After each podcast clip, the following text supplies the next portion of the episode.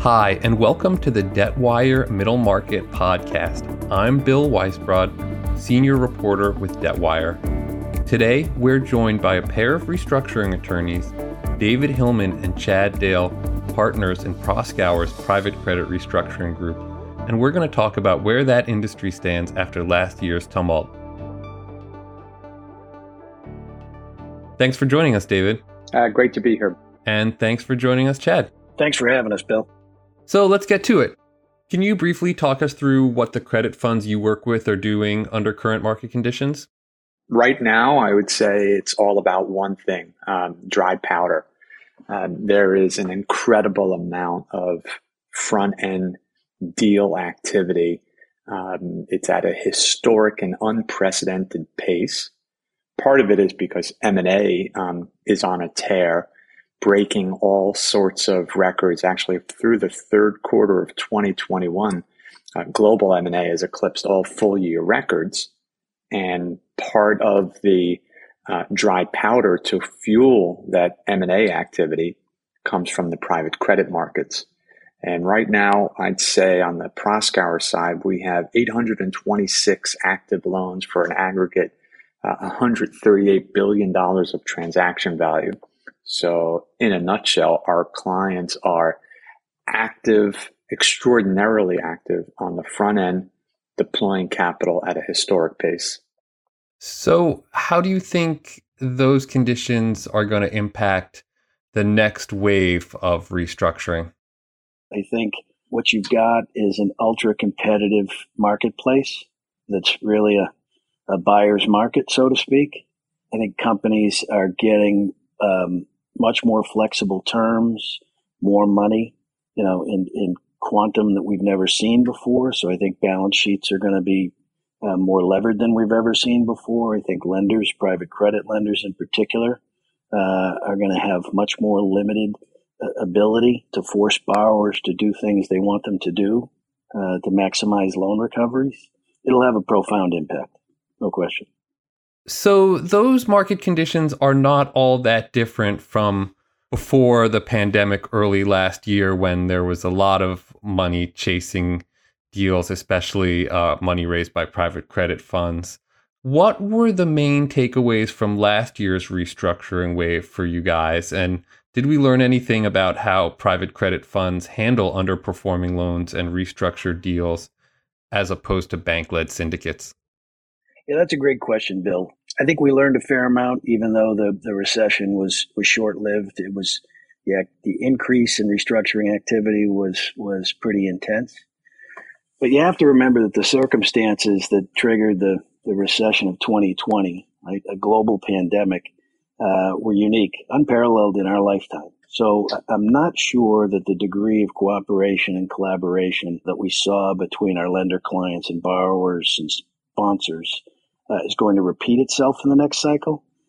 But our experience was that most private credit lenders worked very constructively with, with companies and their sponsors to create a runway for recovery you know, companies though that, that didn't have continued financial support from their sponsors or where the capital need of the company was too great for the sponsor to justify additional investment, you know, those companies, of course, were, were treated pretty differently. And, and so by contrast with what you see uh, with bank-led syndicates, you know, our private credit clients um, are very comfortable deploying new capital to facilitate sales or changes of control transactions. Um, most of those transactions occurred out of court, but where the change of control couldn't be accomplished out of court, our lenders quickly pivoted to facilitate sale processes where they served as stalking horse credit bidders and DIP lenders. Now, our clients, you know, unlike bank-led syndicates, are fully prepared to own and operate and to finance uh, a borrower's business right through a turnaround, even though not all of them want to be the ultimate owner. Um, so where you have a private credit client that is um, hesitant to own and operate a business long term, they can use a credit bidding process to set the bar, the price for the business at a place that keeps the market honest. And we deployed that strategy with great success just in the in the last 12 months in cases like Alamo Drafthouse, Nine Point Energy, the Collected Group, Paper Source, Sur La Table. Um, so I, I, think we have learned a lot of lessons, even though the recession was short lived. Agree with everything Chad said. I want to add one more piece, and that is building consensus. And this is a huge and important distinguishing factor between a private credit club deal, which sometimes has one, maybe up to five or six lenders um, who are usually like minded investors. And if we compare and contrast that to what it's like to build consensus in a widely syndicated tranche of debt where you have a diverse investor base with hedge funds, special situation investors who may have bought in more recently, CLOs who may have um, provisions in their organization documents that may prevent them from taking on certain types of restructurings, pensions, and mutual funds. It's much harder to build consensus for an exit strategy as compared to a much smaller group. And and having a, a, a, similar view and eliminating some of those structural limitations on exit options has made restructuring in the private credit area slightly easier to achieve than in some of the more broadly syndicated deals. Well, a lot of our readers and subscribers at Debtwire are, as you mentioned, those special situation funds, hedge funds. Do you think that the rise of, of private credit and the proliferation of deals done, you know, club loan deals. Do you think, um, you know, given what you just said, how much do you think that sort of undermines the business model of um, some of these funds that that like to trade in and out of of distress, more liquid loan deals?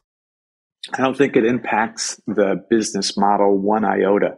On the syndicated side, you have roughly uh, 1,800 issuers with uh, 1.3 trillion in loans. That area is ripe for special situations investors to make opportunistic plays um, as they've done for decades. What I am saying is because of the less liquid nature of the private credit club deals, still liquid, but no, you know, uh, readily available secondary market to, you know, hit a trade pretty quick um, that some of the strategies available to the special situations investors um, may not be uh, uh, as readily accessible in private credit club deals as it is in the more broadly syndicated market. It's interesting. You touched on this earlier, but generally speaking, how would you say private credit club loan do they prefer bankruptcies, out of court workouts depends on the situation. Um, you know, how much did you learn about that last year? Good question. You know, out of court restructurings are always the first choice for our clients. You know, we, we pride ourselves uh, and work very hard on coming up with out of court strategies for our clients, you know, but not every situation lends itself to an out of court solution. You know, even where you have most of the lenders in a single tranche agreeing on the terms of a restructuring transaction. You know, sometimes you run into holdouts, uh, holdouts within a single tranche, or if you have a first lien, second lien deal, and you can't get the second lien lenders to sign on, you know, that's a situation where you don't have a choice but to uh, resort to, to bankruptcy. You know, there's also company side um, factors that you know, force restructurings into bankruptcy. You know, retailers are the best example of that. Retailers these days are shrinking their brick and mortar footprints. Um, they're getting out of brick and mortar altogether. Uh, very hard to accomplish that out of court. So um, bankruptcy is a is a is a clean option there. You know, similarly, manufacturing and distribution.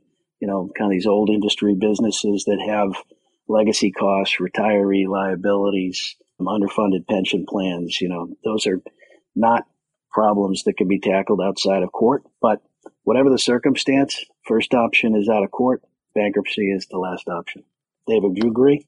The data that we have really supports the conclusion that private credit deals are for the large part restructured out of court. You know, Chad gave you a list of cases earlier that were in court for all the reasons that Chad just articulated. But the vast majority of everything we did was resolved in a conference room or a, a Zoom session and not a courtroom. And it's the, the reasons are simple. It's private, so you stay out of the headlines. Second, it's cheaper and faster. Last, there's more certainty of outcome. Um, if you can reach an agreement with a sponsor um, or with other stakeholders that's not dependent on a favorable ruling from a judge or uh, uh, maneuvers by out of the money constituents looking to throw a monkey wrench into the process as a leverage for a tip, that is the path that is clearly going to be a trend that will continue out of court ahead of in court when it's achievable. Going back to something we alluded to earlier, how did the proliferation of Cov Light loans, even in smaller club deals in recent years, impact restructurings in 2020? Significantly, I, w- I would say, Bill. You know, maintenance covenants, fixed charge coverage, minimum EBITDA, leverage covenants, those are all uh, early warning signs for, for lenders. You know, a covenant default gives a lender the most precious commodity of all time, right? Time to sit down with a borrower, with a sponsor to address underlying problems that cause the default you know, Cov Light loans or Cov Loose loans, which we're seeing more of, um, where the covenants are tied to EBITDA, and the definition of EBITDA is vulnerable to very generous add backs, um, which really render the, the covenants themselves toothless, right? Those are effectively Cov Light loans. And, and those loans put the borrower and the sponsors in a position where they can run out the clock on the lenders. They can consume time and money pursuing kind of higher risk strategies that may have a higher reward for them, but they make absolutely no sense for our lenders. You know, our lenders will do better 100% of the time when they have a longer runway, and they will not have a longer runway. And we saw this um, countless times where there's no default and the ability to take action and, and force a borrower or a sponsor to make decisions. So I think it's it's had a significant impact, and it will have uh, an even greater impact going forward. So yeah, I mean specifically in terms of how that played out last year, did that mean you know creditors had a harder time bringing companies and sponsors to the table, or they just had less leverage? I mean, were there any anything specifically you can say about you know how that played out eh, from what you saw when during last year's upheaval? The challenge that I think we have to draw conclusions of the COVID induced recession is something Chad said in the beginning. Um, it was um, it was extreme, and as a result, there was a higher degree of cooperation between borrowers, sponsors, and lenders than I think we would have anticipated in a um, more normal recession. Remember, you know, rev- the revenue spigot for many companies was completely shut off. Um, so the restructuring in the beginning of the recession was a lot of amend and extend um, to bridge to the other side of a recession. But what Chad describes as sort of the looming problem with doing a restructuring when you don't have the early warning triggers and you're trying to do a restructuring against the backdrop of an acute liquidity crisis may make things more difficult because you may eliminate optionality because you didn't get to the table earlier. That said, I'm not sure our experience over the last 12 to 18 months is necessarily uh, a trend that we will see um, in the next cycle. So you think that just the sheer amount of Cov Light loans in market now the impact of that could play out quite differently in the next restructuring cycle. Fair to say? Yeah, I think so. Yeah, I, I think that's right. So, on another topic, you know, lender on lender violence has been a theme in corporate finance over the past few years. How has that played out for middle market companies with less liquid debt and fewer creditors involved? We see less of the what you describe as lender on lender violence. Um, so uh, let, let's just quickly unpack the the concept of what you're talking about, and we keep our eye on all of those transactions, whether it's the high profile ones like Trimark, Boardriders, and Serta's, and. Um, but effectively, you know what we're seeing, and I think it's fair to call it a trend, is that the borrower and a subgroup of lenders, usually enough that constitute rec lenders, engage in a transaction, often uh, you know priming or up tiering transaction that benefits one group to the detriment of another. You know, sometimes uh, the borrowers may call these, you know, liability management strategies, but I would say they're less prevalent in the private credit deals for a few reasons. One, private credit lenders often co-invest in multiple deals together. So those relationships tend to act as a deterrent to the lender on lender violence or what we often call shenanigans. So not only do you have lender and lender relationships, you also have lender and sponsor relationships. Those relationships cut across multiple deals and they all they also uh, deter shenanigan plays. And last, the middle market and lower middle market deals tend to be tighter, which allows less room for mischief, which is um, you know the plumbing that permits some of what we're calling the lender on lender violence. So, what's the punchline here?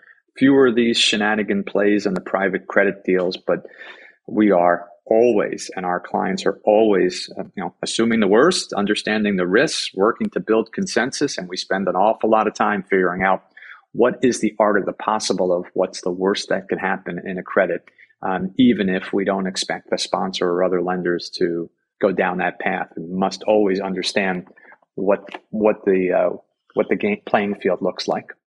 Well, it's a club deal, and you a lot of these these funds and these firms they don't want to get they want to be invited to the club next time around. So um, maybe it's uh, it's a different dynamic, I guess. Exactly, it's different when you don't when you have nameless, faceless, uh, dozens or hundreds of co-investors uh, as compared to a group of five or six. Are there any examples in the middle market in club deals that you can think of that might be um, similar to uh, some of those bigger, high, higher profile examples? Yeah, you know, we we handled a lot of change of control transactions for private credit clients last year, Bill, and you know this was an issue that we examined early and often for clients. Right, what was your exposure to a liability management exercise a la Serta, Trimark, Boardriders. And we routinely had minority lenders in those groups as they converted from, you know, the holders of debt to the owners of the business and probably the holder of debt also, some take back paper. They were insisting on Serta protections as a condition of participation. And because of the uh, collegial nature of the club, they were regularly getting them you know, the same is true even at the inception of a, of a default, right? We would examine whether or not um, the, the, the lender client group was exposed to liability management risk. And in exchange for forbearance or new money or covenant waivers, whatever, they were closing down the holes in their credit agreement. So yeah, we see, we see it with a fair amount of frequency. David's right. Um, you know, as you move down market in size, um, you see less of it, but you still see it. Got it. Well, thanks, guys. Is there anything else relevant to this conversation that either of you would like to point out that you think would be of note to our uh, our audience? I think I'd I'd conclude with just one observation. We're clearly in a low default rate environment. I think the defaults on the syndicated side are you know less than 0.5 percent. We just released our private credit default index showing, you know, at least on the Proskauer platform, a default rate in the third quarter of roughly one and a half percent. But w- what we what we don't know is, you know, what comes next. What's in the crystal ball? We know that the Fed is going to begin tapering. We know that there's, you know, inflation risks, supply chain disruption, labor problems, COVID variant issues. So I don't know when we will see an uptick in the restructuring activity. But at least from my perspective, I would lead, um, I would end with a closing observation that credit cycles are not extinct. And so there will be more action. I agree with David. You know, I gave up predicting recessions a long time ago, but there are plenty of, of signs of, of things that could cause that next wave, right? It's inflation, the Fed tapering, the rising interest rates, right? All of those things could conspire to, to start that next wave. We'll have to see. Yeah, for sure. When I first started covering this world, everyone said, you know, we're in the late innings, the late the, the late innings of a of a bull market, and then it, you know, it was that way for a few years, and then all of a sudden COVID happened, and then here we are back again. So, you know, all those things you mentioned are certainly things I'm watching and are on the table, but trying to predict when and where and how might be a fool's errand. Well, thanks, guys. Really appreciate taking the time. Best of luck. Thanks, Bill. Thank you, Bill. Thanks for listening to the DebtWire Middle Market Podcast. Don't forget to like and subscribe and stay tuned for more episodes.